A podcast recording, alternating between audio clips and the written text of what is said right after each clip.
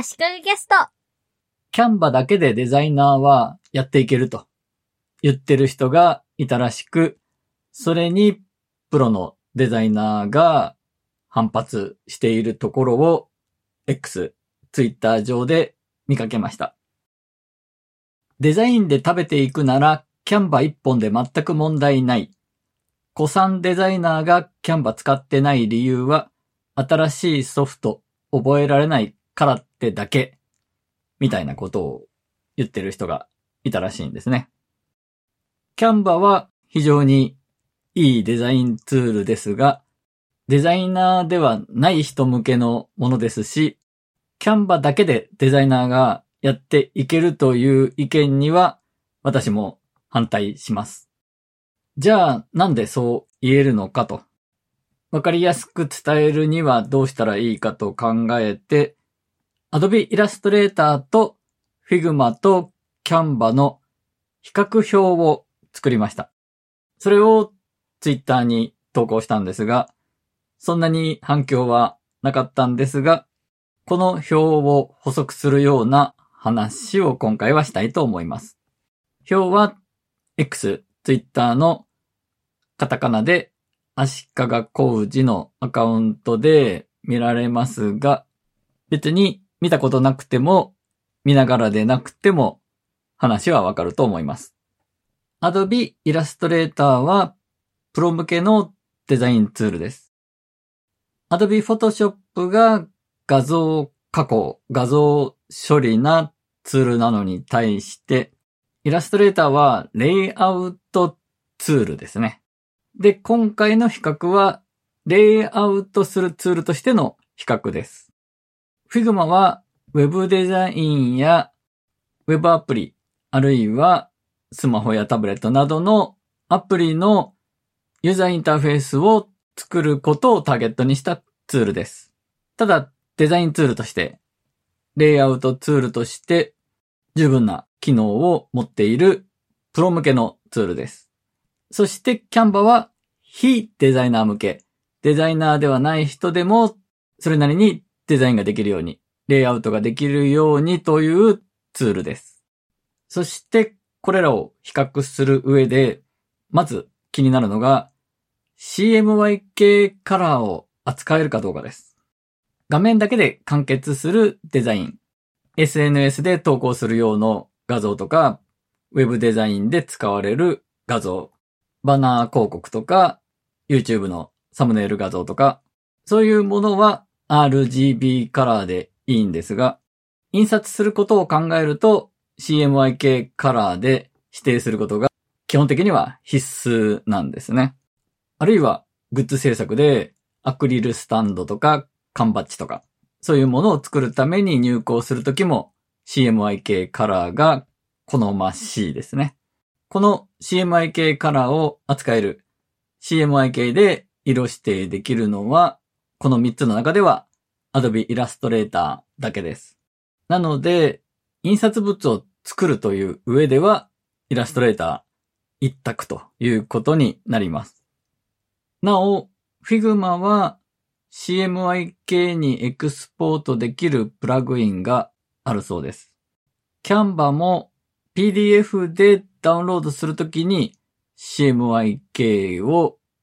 選べるそうです。とはいえ、どちらも CMYK で書き出せるだけで、色指定時に CMYK を選べるわけではないんですね。次に、デザイナーとしてデザインツールに求めるもの、欲しい機能は、文字詰めですね。文字と文字の間隔。横書きだったら横に並んでる文字同士の間の間隔を調整する機能です。本文に使われているような小さな文字を一文字一文字細かく文字詰めしたりはさすがにしないにしても見出しのような大きな文字に関しては文字詰めが必須というか、文字詰めをちゃんとしてるかしてないかで、デザインの質が大きく変わります。この文字詰めに関しては、キャンバはテキストボックス全体に対しての文字と文字の間隔は調整できるんですが、一文字一文字での文字と文字の感覚を調整することができません。ここがやっぱりプロ向けツールではないところですね。Adobe Illustrator と Figma は一文字一文字の感覚を細かくショートカットキーで調整することができます。そして次に、ベクターデータを扱えるかどうかなんですが、Canva はベクターデータの編集はできませんが、SVG 形式のファイルの読み込みには対応していました。ベクターデータはビットマップの画像データと違って、いくら後から拡大縮小しても綺麗なデータで扱えるので、デザインツールとしては必須の機能だと思います。素材集サイトなどでのベクター形式のデータは、今 SVG でダウンロードできるのが主流なので、ベクター形式のデータを扱ってデザインできるという意味では、Canvaもちゃんとできるんだなと思いました。ただどうしてもベクター形式のデータを自分で作る、あるいは編集することができないので、その辺はイラストレーターや Figmaを併用するということが必要になってくると思うので、デザイナーが Canvaだけで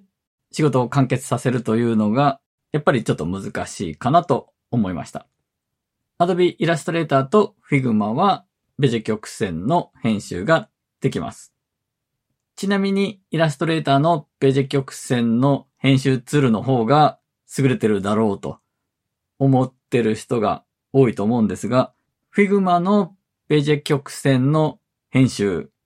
ペンツールの使い勝手はすごくいいですし、イラストレーターを超えている部分もありますので、興味のある方はぜひ調べてみて試してみてください。ベクターネットワークというのがキーワードになります。あと、日本語の場合、縦書きというのがデザインツールには欲しいところなんですが、海外で作られているツールには縦書きに対応していないというパターンが結構あるんですね。で、この3つのツールだと残念ながらプロ向けな Figma には縦書き機能がありません。イラストレーターはもちろんなんですが、Canva も縦書きにしっかり対応していました。Figma は1行の文字列をボックスを狭くして無理やり縦に並べて縦書きにしたときに伸ばし棒とかちっちゃい「つ」みたいなものを縦書きでの正しい位置に調整する機能はあるんですね。なので、1行の縦書きはなんとか作ることができます。フォントによってはこの機能が対応してないものもあります。その他の比較ですが、まずコスト面で Figma と Canva は無料でも使えるところが嬉しいところですね。ただ最近 Figma は開発者モードというのが有料プランでしか使えなくなりました。あと Figma の良さであるチームで使うには有料プランが必要となってきます。でも一人でデザインツール、レイアウトツールとして使う上では無料でも十分使えます。キャンバは無料で使えるんですが、用意されているいろんな素材類が無料で使えるものがかなり限定されていて、有料のものが目立ってますし、ちょいちょいいろんな機能で無料版では使えない制限がかかってる感が強いんですね。例えばデザインを作り始めて、後からキャンバスサイズを変えたいとか、いう時に、この後からキャンバスのサイズを変えるのは、有料プランしかできないんですね。そんな感じで使っていく上で、有料プランの PR をすごいされてくる印象があるので、無料で使うことはできるけど、やっぱり有料のツールなんだなと。有料で使ってこそなんだなと、キャンバについては感じます。あと、違いとしては、イラストレーターはパソコンにインストールして使うアプリケーションで、インターネットに接続してなくても使えるんですが、Figma と Canva はインターネットに接続している状態で使うことが前提のオンラインのツールです。なお、イラストレーターも AI 関係の機能など、ネット接続が必要な機能もあります。あと、デザインツールとしては必須ではないですが、キャンバはデザインした、レイアウトしたものを元に簡単にアニメーションが作れるところもいいところだと思います。Figma にもユーザーインターフェースの確認用にアニメーションの機能はあるんですが、アニメーションを作って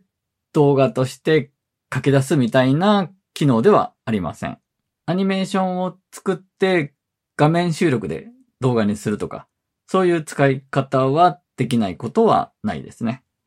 イラストレーターはもちろんアニメーション機能はありません。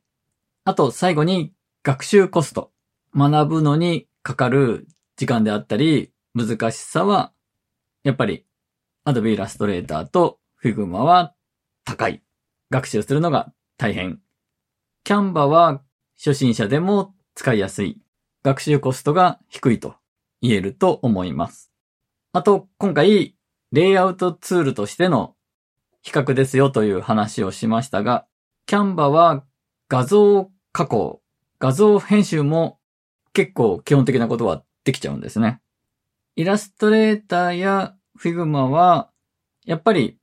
別途 Photoshop などの画像加工をするソフトがないとデザインの仕事としてやっていけないと思うんですが、Canva ならある程度のところであれば、Photoshop のような画像の処理の部分と、イラストレーターや Figma のようなレイアウトの部分と、両方カバーできるので、ある意味、デザインの仕事の全部を一つのツールでカバーできる。カバーできる範囲が広いということは言えるなと思います。他にもプレゼンスライドを作れたり、ウェブサイトも作れたりしますからね。デザインに関する作業が何でもいける感はすごいですね。今回は以上です。足利工事がお届けしました。